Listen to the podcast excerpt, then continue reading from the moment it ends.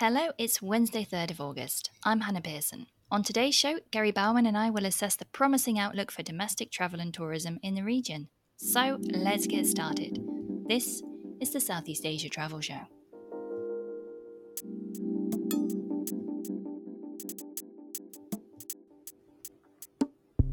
Hello, wherever you are in the world, and thanks for listening in. So, today, Hannah and I are taking a trip through Southeast Asia to look at some of the key issues around domestic tourism, which kept the travel industry afloat during the long border closures of 2020 and 2021 and into 2022 as well in some countries, and continues to thrive and evolve.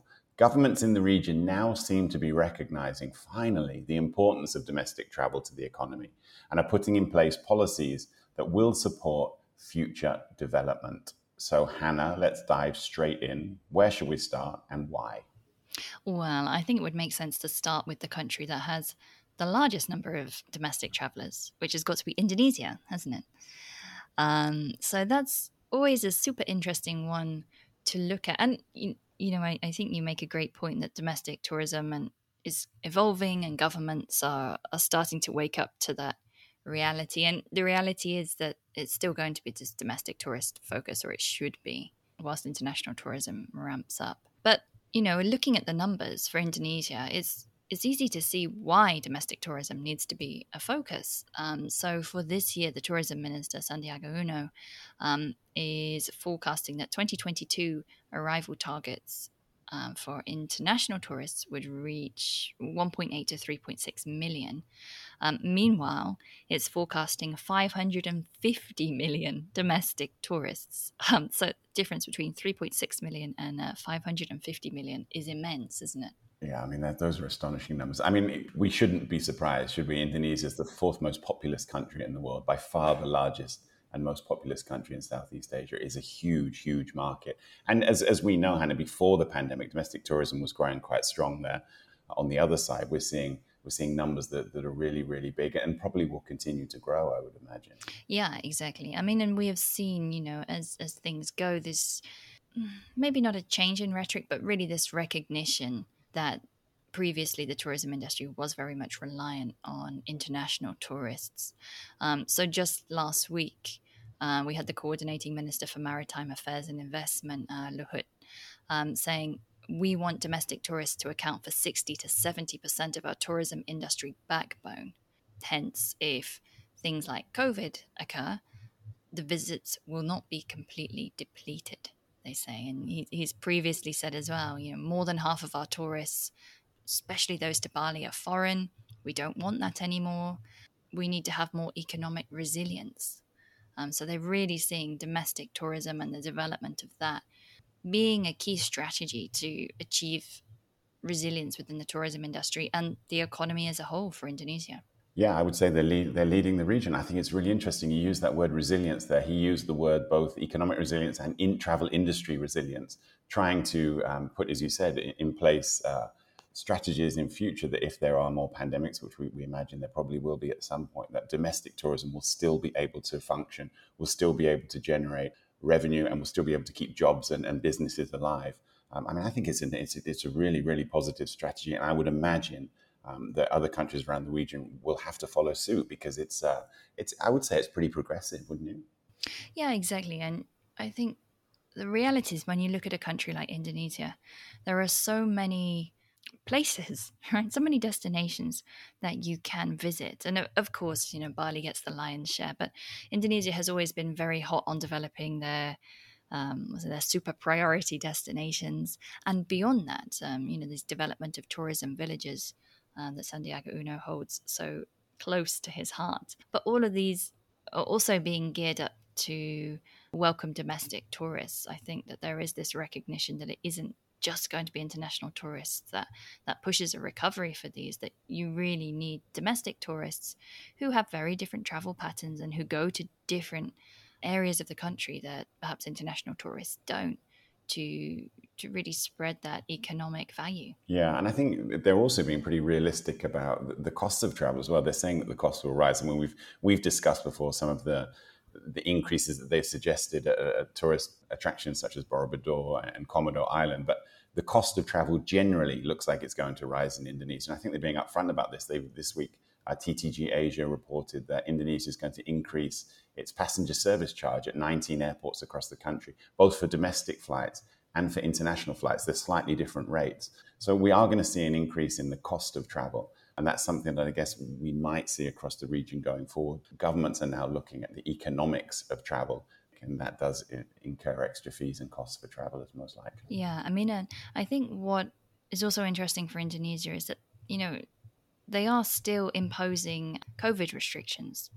So the most recent one is, you know, we have to remember that domestic travel in Indonesia, particularly if you're flying, there are still some hoops that you've got to jump through. So I, you know, in in that sense, we are still perhaps not seeing the full potential. Um, so, a couple of weeks ago, to encourage the booster take up, the government reimposed a rule that if you're not boosted, you need to um, have have a test. You need to go through testing again.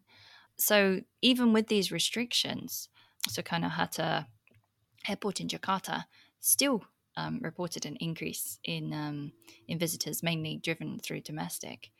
So there really is this desire to travel. People are traveling regardless, even if they have to, you know, follow certain restrictions and it isn't as free as it was pre-pandemic. Yeah, I think you know that's that's a really interesting point. A lot of these issues now that we're going to be seeing over the coming months will be genuine sort of travel and tourism economic issues that we would have seen anyway. You know how the industry restructures, how economies change, that kind of thing. But also, as you say, there's still this overlay um, from COVID it, it's it's really difficult to predict. It's really difficult for governments to actually set longer term policies in place. But uh, I do like this this focus on domestic tourism, particularly in a country that is so big, so vast, and has such a big population as Indonesia.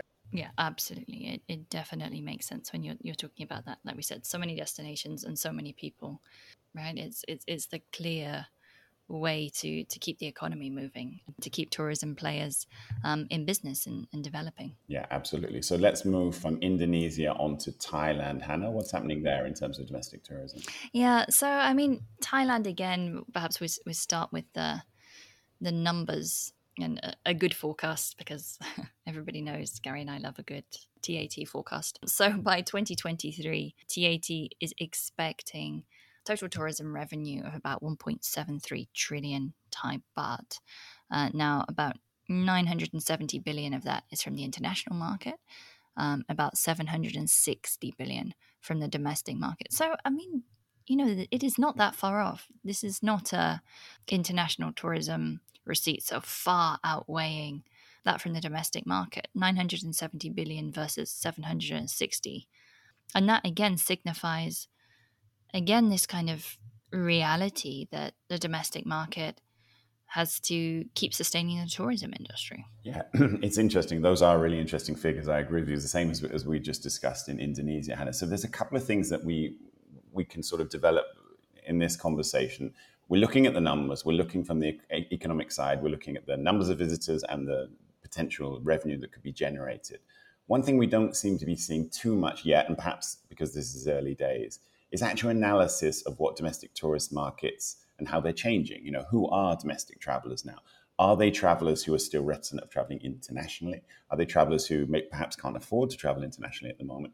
Are they travelers who are traveling internationally and also traveling domestically? Where are they going? What are they doing? What are their age uh, and demographic trends?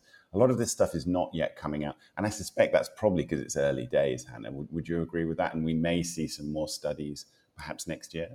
Yeah, I think so. I, th- I think you're you're right there. It really is early days. Um, so you know, we, in reality, as as we keep saying on on the podcast, domestic tourism was extremely limited last year, and so now this is the chance for it to come up. And of course, now added to that, most travelers also have the opportunity to travel overseas if they want as well. So there's this it's very hard to to see where things fall. Like you said, there is some fear around still, I think, of traveling overseas. But how much is that really playing a role? I'm not sure. Of course, we've got the economy, um, high inflation as well, high airfares. Is that also playing into a decision for domestic travelers to stay and, and travel domestically rather than to travel outbound? Possibly as well. Or are we seeing still this reunion style domestic travel. And of course, we when we were looking at international travel, that was one of the first segments that was really picking up, right? The VFR, visiting friends and family, and reuniting with loved ones. But that's still happening to a certain extent, I think, within domestic travel as well. There are still key festivals that are the first time for a few years you've had this opportunity to celebrate with for family, you know, Chinese New Year, Songkran, Tet. These these are the first time Eid even, the first time for two or three years you've actually been able to celebrate with family, perhaps go back to the hometown if if you're not from the, the big metropolises. So it's very hard to see right now actually what the trends are going to be. And like you say, are they going to continue? Are people going to continue to want to travel domestically? Yeah, and then I guess you've also got the overland, particularly in Thailand. I guess you know there are more um, domestic flights are being put on, extra routes, extra services, extra frequencies the overlay to actual domestic travel is that you've got foreign travelers traveling on domestic routes as well. So that's boosting like the, the airline revenues uh, and the passengers on, on flight seats because uh, people are coming into the country, and particularly in Thailand, Indonesia. You know, you need to get around the country. You tend to fly around. Um, that boosts the the airline economy as well. So there's that sort of semi-domestic travel of foreigners actually coming into the country, but also traveling on flights um, within the country as well. Um, and I think it's it's always interesting still, you know, when we're talking about Thailand anyhow, to recognize that they have done, you know, that the government has put in place several um, stimulus schemes that they've been running throughout the past couple of years. Um, so they have had the We Travel Together scheme, so that gives subsidies on hotel and flight stays. And then we have this Tour Tiew Thai, which is more aimed at subsidizing uh, tour packages sold by travel agents. And these have both been really popular. And these have both been also encouraging Thai travelers to travel. I mean, I would say that We Travel Together has been a lot more popular than the, the, the Tour Thai, and that has been kind of extended and downgraded. But certainly that's a driver. But even that, you know, tourism associations are still calling for the government to simplify um, these schemes. Um, you know, as we've had um, David Lukens on the podcast before pointing out, um, and, and Vincent Vijay Vatican as well. These tourism schemes don't necessarily benefit the whole tourism value chain. It's just select hotels, select um, airlines. Um, and again, that this could well be skewing what actual tourism, domestic tourism trends are. Yeah, really good points, Hannah. I mean, two very, very interesting countries to watch. I think Thailand and Indonesia about what happens next in domestic tourism. I'm sure we'll hear more policies, we'll hear um, more change in the way that people are traveling domestically, those kinds of things. And also, seasonality is always a very important factor, isn't it, in domestic tourism? You mentioned that um, a lot of travel happens on long weekends and public holidays. You know, can tr- uh, domestic travel actually fill in some of the gaps throughout the rest of the year? I guess that that remains to be seen. Yeah, exactly. And that's an interesting one because, of course, a lot of domestic travel, you, you, tend to see a lot of families traveling, and, and they will always be very tied to the school holidays and the, the long holidays. Um, and that's, I guess, where the international travel comes in and that, that balances it off. You know, different markets and nationalities have different peak travel times. If you're solely still relying on the domestic market, you know, it makes it difficult. It makes it difficult, especially for tourism businesses when they're thinking about manpower, even, you know, going back to the, the crisis of manpower in the region at the moment. But if you only ever get very busy on the weekends and not during the weekdays, it's hard to then think about taking on staff who would be working throughout the week. You know, you're essentially paying for a cost that you only need on the weekends. Yeah, absolutely agree. So today we're discussing domestic tourism, some of the emerging issues throughout Southeast Asia. We've covered Thailand and Indonesia. Next, we're heading to another really interesting country, Hannah, where there's quite a lot happening, and that's Vietnam. Yeah, exactly. So Vietnam um, has always been an interesting one for domestic travel, and I think throughout the pandemic, um, it has always had um, except when it was hit by Delta variant. But prior to that, it's had pretty buoyant um, domestic tourism industry. Um, still. So they released the stats for uh, the first half of this year, and domestic travel reached 60.8 million visitors. That's up about 1.9 times year on year. They expect that domestic visitors are actually going to hit pre-pandemic levels of 85 million by October. Um, so that's that's not that's not too far away for them hitting those pre-pandemic levels, which is quite impressive, isn't it? Certainly is. And again, another interesting country, geographically a large country, very, very diverse in, in terms of the things that you can see and do in the country. A large population approaching 100 million. I think it's the third largest population in our region after Indonesia and the Philippines. Um, so a lot of opportunities here. And as you say, um, you know, the airlines before pandemic really caught on to the, the boom in domestic travel. Um, flight frequencies were, were, were, good, especially during holidays and public uh, and long weekends.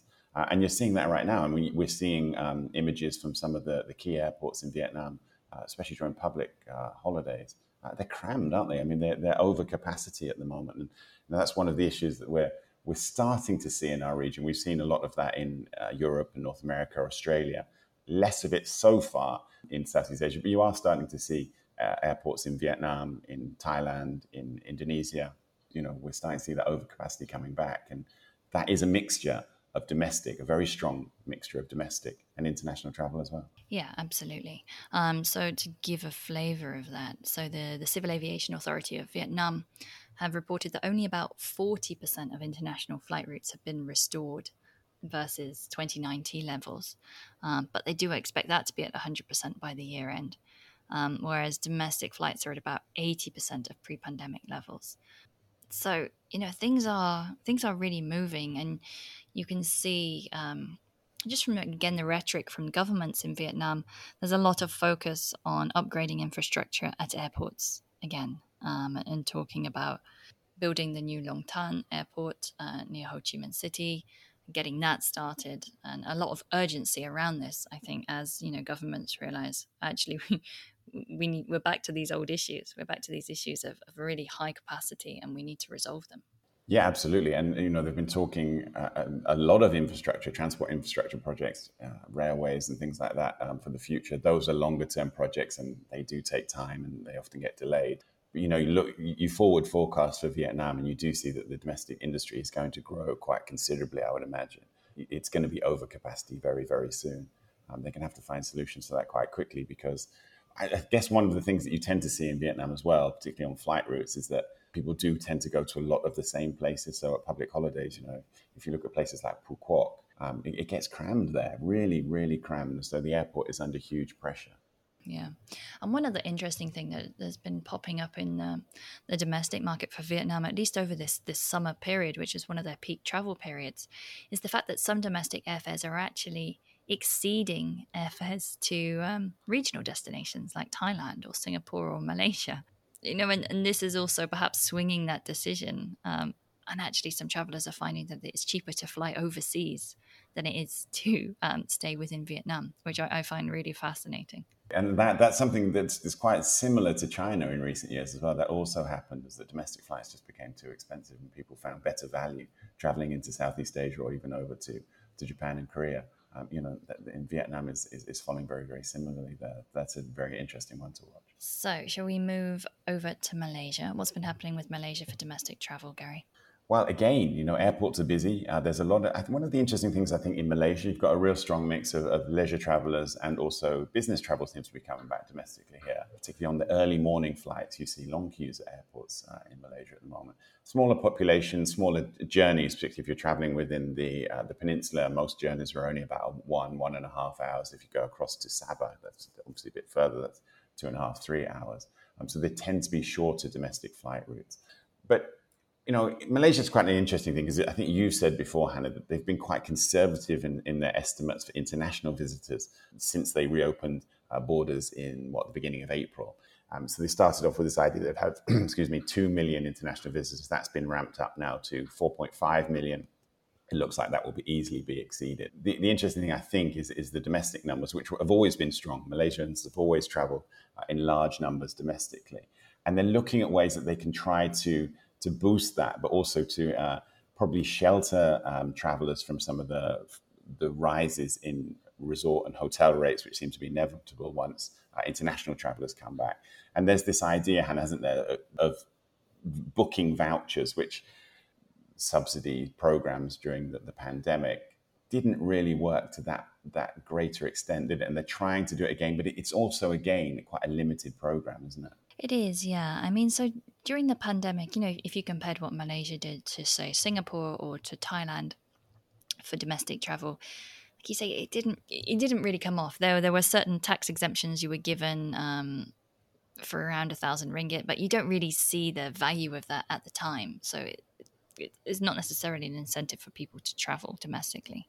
Um, this time around, they're issuing vouchers um, and they're partnering a lot with Shopee, um, which I always always find kind of interesting that they are partnering with a non tourism e-commerce um, platform rather than you know, for example, in Singapore, we've seen uh, Singapore Tourism Board partner a lot with Klook and partner with Trip.com and these other people, uh, whereas Tourism Malaysia seems to be going more um, towards the e-commerce route, possibly just because they they have that that base of users. So you know they're giving fifty to one hundred ringgit for domestic hotel rooms being booked online, first come first served, a limit as well, about 33,000 e-vouchers up for grabs. But in the grand scheme of things, you know, 50 to 100 ringgit is is not a big amount. I can't imagine that this is going to generate significant impetus for people to book domestic travel. But certainly, you know, domestic travel is is on their mind. They, you know, the the um, senior director at Tourism Malaysia has made comments that they're actively promoting domestic tourism. They're launching various different campaigns to encourage Malaysians to travel locally. And, you know, they, they are certainly ramping up different campaigns, for example, diving that they've been focusing on, or even uh, quite a nice one is stargazing that I've seen. And I think both for international and domestic market, but this idea of the places where they have dark skies and promoting that so there are things going on, um, but like you said, it's a little bit hit and miss, I think, when it comes to Malaysia, and it will be interesting to see how that plays out throughout the rest of the year. Yeah, and I guess the, the other really interesting aspect about Malaysia's domestic travel sector is is kind of the oversupply in, in airlines. I mean, before the pandemic, we had these three airlines: Air Asia, Malaysia Airlines, and its and its low cost subsidiary, and Malindo, which is now called Batik Air and they were really competing very, very hard on domestic routes. Uh, a lot of, you know, was, the frequencies were, were, were, crazy just before the pandemic. It was, it was, so easy to pick a flight every hour. You had so much choice, and that obviously depressed the prices. That didn't really happen during the pandemic. Obviously, airlines had to to cut their frequencies right down to the bone at times. That's starting to come back now, and we're also starting to see maybe one or two new airlines coming in, Hannah. So we could again go back to this situation where oversupply in the domestic market reduces prices and, and encourages people to travel because they do get good deals. It could well do, yeah. And an interesting note, you know, Mavcom, who the Malaysian Aviation Commission released some stats last week about air traffic rights applications, and they noticed that there has been this increase in secondary city routes. Um, you know, so particularly routes from Penang, particularly routes from Johor Bahru to other secondary cities within Malaysia. So there's that that opportunity I think that airlines are seeing to link destinations that previously perhaps would have had to have transited via KL um, to be reached. So that, that's an interesting one as well. I would agree. So let's move. Uh, we'll come to Cambodia and Laos in a moment, but the second biggest country in our, in our region is the Philippines. A lot's happening there, Hannah. Update us on, on what's happening domestically. So, I mean, the Philippines is still very much reliant on domestic tourism, and I, I think it's interesting to note that Philippines in general has been a little bit quiet about its international arrivals.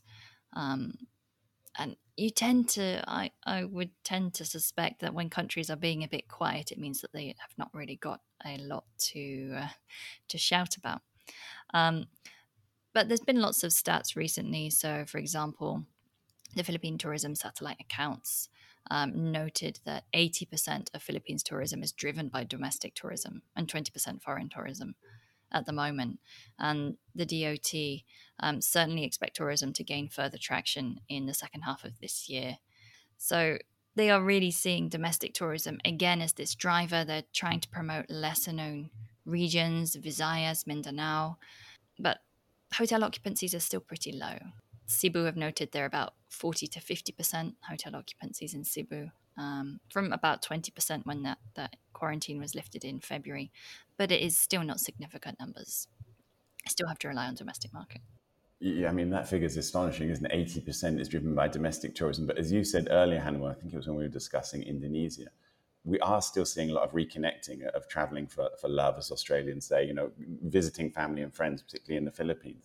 And when people do that, they, they tend to stay with family and friends, not in hotels. So although there's a lot of travel through through the air, it doesn't necessarily get reflected at tourism destinations or in the hotel sector.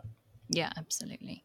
Um, I mean, one sector, like you say, they're having to fly there, and certainly the airlines there are making a a sterling recovery really when it comes to domestic capacity. Um, so, for example, Cebu Pacific reached 100% of its pre-pandemic domestic capacity. I think that was back in could have been June or May already. Um, I think Philippine Airlines is approaching that. AirAsia Philippines too. Um, so there is this demand, but like you said with with Indonesia, Gary, Philippines is one of these destinations where you do have to fly, um, which makes a difference versus Malaysia, where a lot of people prefer to drive. Yeah, absolutely agree. So let's uh, that's going to be an interesting one to watch because eighty percent driven by domestic tourism. That's really really high, probably the highest in the region, I'd Let's uh, let's look quickly at what's happening in Cambodia and Laos. Firstly, to Cambodia, Hannah. Mm. So for Cambodia, I mean, they are seeing like this continued highs. I mean, they it's funny they report the number of travelers every weekend including domestic and international and that's kind of staying a bit steady it, it it it went up a bit they had i think quite a strong june and and now it's it's a small decline it's staying relatively still and they're kind of blaming it on bad weather it's not a great time to be traveling in Cambodia right now. Um, but the prime minister there is is still encouraging Cambodians to travel domestically just to offset this absence of Chinese visitors. And of course, the China market was huge for Cambodia, and still no sign of when that's going to reopen. Yeah, as, uh, following uh, a journalist who travels around the region quite a lot, Aaron Woolner. Uh, this week he was in Siem Reap and he was saying that Siem Reap has really developed quite a digital nomad sector. He said that it's uh, a lot of uh, Cambodians that are working away from home, uh, working from cafes and, and hotels. that's quite an interesting development, I guess. Mm. And let's finish off with Laos then. I think we've almost done the full set of ASEAN countries. Um, so for Laos, um, it's interesting. I mean, they have had this Lao Tiao Lao um, campaign, this domestic, um, not really subsidized campaign, but this campaign to encourage, uh, Lao people to travel domestically. Um, so that campaign itself is hoping to generate about 1.9 million domestic visitors this year.